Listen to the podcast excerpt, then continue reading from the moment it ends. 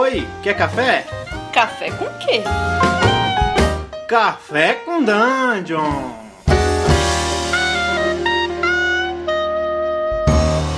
Bom dia, galera! Bem-vindos a mais um Café com Dungeon.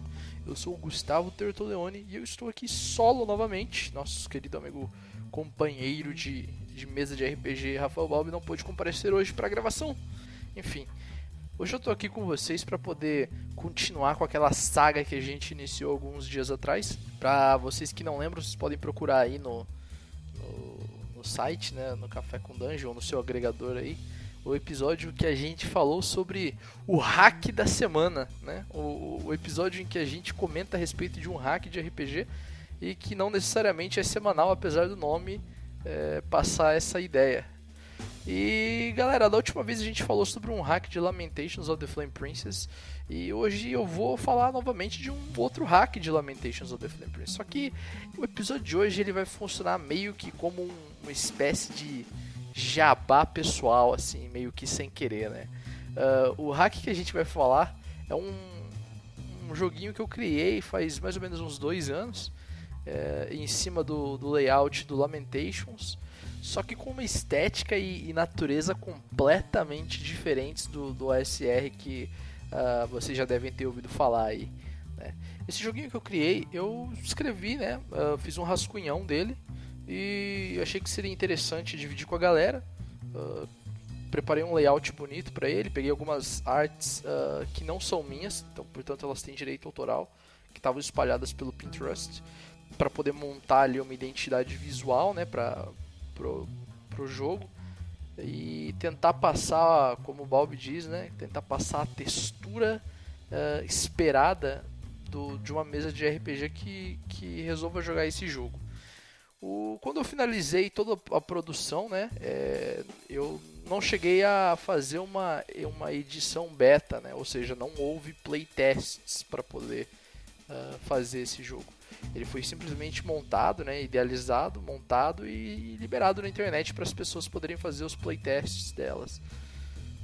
E nisso eu achei que seria também interessante botar ali para a pessoa poder baixar de graça, né, uma vez que a arte toda ela tem direito autoral. Então, antes que a gente possa conversar um pouco a respeito do jogo, falar um pouco em detalhes a respeito do conteúdo do PDF...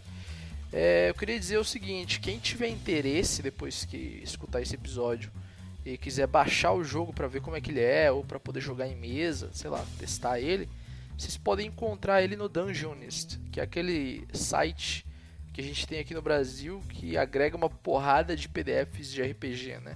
E sem mais delongas, vamos falar um pouquinho sobre esse jogo, né? O nome do jogo, galera, é Assassinations of the Neon Princess. E assim, o nome, o conceito do nome ele é tentar ligar a ideia do que o jogo original é, né? A gente tentou ligar, de certa forma, ali os conceitos mais básicos, tendo o nome como uma ponte. O nome ele copia o formato do jogo original. E do que esse jogo se trata? Bom, esse jogo ele se trata do seguinte, cara. Quando eu escrevi ele, eu tava muito fissurado num joguinho de videogame chamado Hotline Miami. Pra quem não conhece o joguinho, ele é um jogo simples, né, de câmera de cima e tal, meio que de estratégia, onde você tem um personagem principal e esse personagem principal ele tem que invadir um prédio, né? Um prédio que eu digo é uma construção, pode ser uma casa, um bar, um prédio de fato, e para ele poder invadir ele tem que matar todo mundo que estiver no caminho sem morrer. Se você tomar um golpe, você morre, né? Isso daí faz com que o jogo tenha a mesma dificuldade dos jogos de videogame dos anos 90 e 80. E tem toda uma trama por detrás, né? Sem contar que toda a história do jogo ela se passa em Miami nos anos 80. Então tinha muito neon, tinha muita violência, o jogo é extremamente violento, inclusive. E tem toda a identidade visual dos filmes dos anos 80 que a gente conhece, né? Depois de jogar muito esse jogo, eu pensei, porra, cara, isso talvez seria interessante de se ter numa mesa de RPG. Talvez fosse interessante. E aí eu resolvi adaptar, não o jogo, né, mas a atmosfera em volta do jogo para um sistema de RPG. Foi assim que surgiu o Assassinations of the Neon Princess, né? A identidade visual dele é toda voltada para os anos 80, então, desde as fontes até as imagens escolhidas, né? E com base nisso eu comecei a escrever o sistema. O sistema ele é dividido, ele é bem pequeno, tá? Ele tem 25, 26 páginas. E ele é dividido em introdução, criação de personagens e alguns temas como compra e venda, habilidades, a aventura, né? Que nesse caso ela não se chama aventura, por ser um cenário urbano, eu resolvi dar o nome de O Rolê. E aí tem as classes, né? Que a gente vai falar um pouquinho mais depois. Além de ter também um apêndice no final com filmes, jogos, séries, esse tipo de conteúdo aí pro pessoal se inspirar e entender melhor qual que é a proposta do jogo, né? Mas vamos começar pela introdução, né? O jogo ele descreve rapidamente ali alguns conceitos base sobre como você poderia jogar nesse cenário e diz exatamente isso, cara. O jogo um jogo de Assassinations of the Neon Princess seria uma espécie de urban crawl, se é que dá pra colocar dessa forma. Os personagens vivem numa cidade grande, né?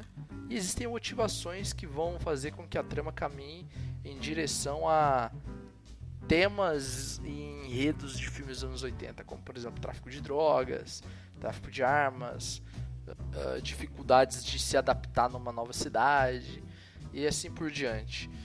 A criação de personagens ela é muito semelhante à criação de personagens do Lamentations of the Flame Princess. Então você tem ali alguns atributos básicos, tem os modificadores, né? E as pontuações iniciais de ponto de vida, os saving throws que foram modificados também, e os alinhamentos, né? Que eles têm uma descrição muito diferente do que é concebido no jogo original, uma vez que o jogo original se trata de fantasia medieval estranha, e no caso do Assassinations o tema é completamente distante disso. Você tem ali uma porção de informações relevantes à parte técnica da ficha, né?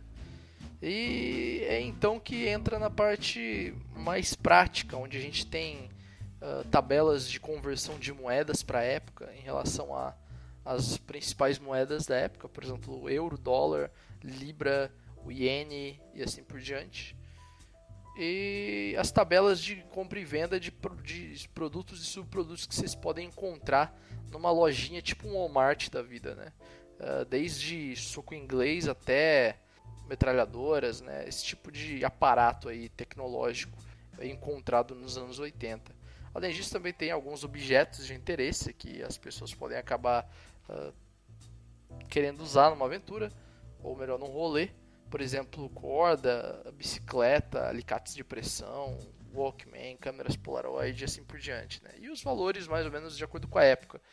Eu lembro que eu fiz uma pesquisa na época para poder tentar deixar o valor o mais aproximado possível. Também tem algumas tabelas de consumíveis, desde comida até drogas, bebidas e etc. E aí a gente entra nas habilidades, né? Tem algumas habilidades ali que substituem as habilidades clássicas do Lamentations. Outras se mantiveram, por exemplo, idioma, escalar, arrombar porta, furtividade, ataque surpresa, e outras acabaram tendo que ser adaptadas, por exemplo, condução, caso o personagem queira conduzir uma bicicleta ou uma motocicleta ou um carro, né? Sem a necessidade de rolar, lógico. A natureza do jogo é o OSR, então ele preza menos por rolagens. O rolê, o capítulo do rolê, ele descreve como seria e quais os objetivos podem estar por detrás de um rolê, o que talvez traria pessoas tão diferentes para trabalhar juntas numa espécie de grupo, a distribuição de XP e o que pode angariar XP para o jogador, além de algumas descrições de combates, de como são as cidades, de como funcionam os encontros e assim por diante, né? Uma porrada de elementos técnicos. E por fim, as classes, né? As classes foram completamente substituídas. Então a gente não tem as classes clássicas dos jogos de RPG medieval, né? O Halfling, o Guerreiro, nada disso. Todas eu tentei adaptar de forma que elas fossem interessantes, mas também fossem bastante genéricas, no sentido de que possa se adaptar qualquer persona para uma dessas classes, né? Então, as classes que eu resolvi encaixar nesse hack são Fora da Lei, que seria, pode ser desde um policial corrupto até um narcotraficante, nerd do TI, já que computador era uma grande coisa nos anos 80, né? Os hackers estavam com tudo, pelo menos na visão estética, né? O policial casca grossa, que é uma das personalidades mais conhecidas nos filmes dos anos 80, né? O policial brucutu. O proscrito, que é aquele forasteiro, né? A personalidade que aparece do nada na cidade, ninguém conhece, tem uma mística por detrás e que todo mundo quer saber o que ele está fazendo ali. E por último, o estudante do ensino médio, que também é outra personalidade que sempre tem nos filmes dos anos 80, normalmente em filmes mais adolescentes, mas filmes adultos também podem ser encontrados. E você pode criar qualquer coisa ali em cima disso, né? Pode ser um bully, pode ser um nerd. Você tem N possibilidades aí de desenvolver uma persona em cima da classe. E aí, em cada classe tem a escalação do desenvolvimento dela, né? O avanço dos níveis com os pontos de experiência necessários, os pontos de vida que ela recebe cada vez, os saving throws e as habilidades especiais de cada classe. E na parte final do hack a gente tem um appendix, que tem algumas tabelas ali que podem ser interessantes e utilizadas no jogo. Como, por exemplo, uma tabela de cartéis da América Latina, ou então uma tabela de famílias da máfia italiana, crimes que eram muito praticados nos anos 80 nos Estados Unidos, né? Organizações asiáticas, organizações criminosas americanas, gangues do Brasil e assim por diante. Além de uma página só de referências, né? Referências musicais, filmes, videogames, né? E por último, um toquezinho especial, as rádios. As rádios são links que direcionam o usuário do PDF para algumas playlists no Spotify que eu criei com o intuito de serem utilizadas ao longo de uma aventura do hack.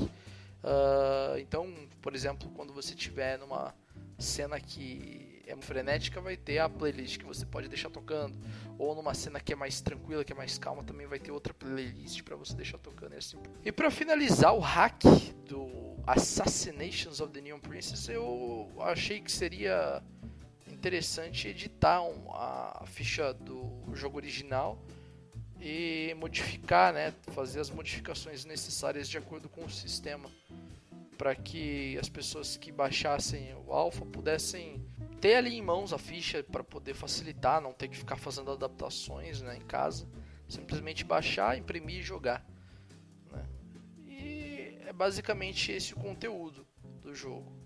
Agora, eu não posso, como é de praxe aqui, fazer um review do meu próprio jogo, né? Fazer um review do meu próprio jogo estaria sendo uma pessoa extremamente antiética, e o nosso papel aqui no Café com Dungeon não é ser antiético, muito pelo contrário, né?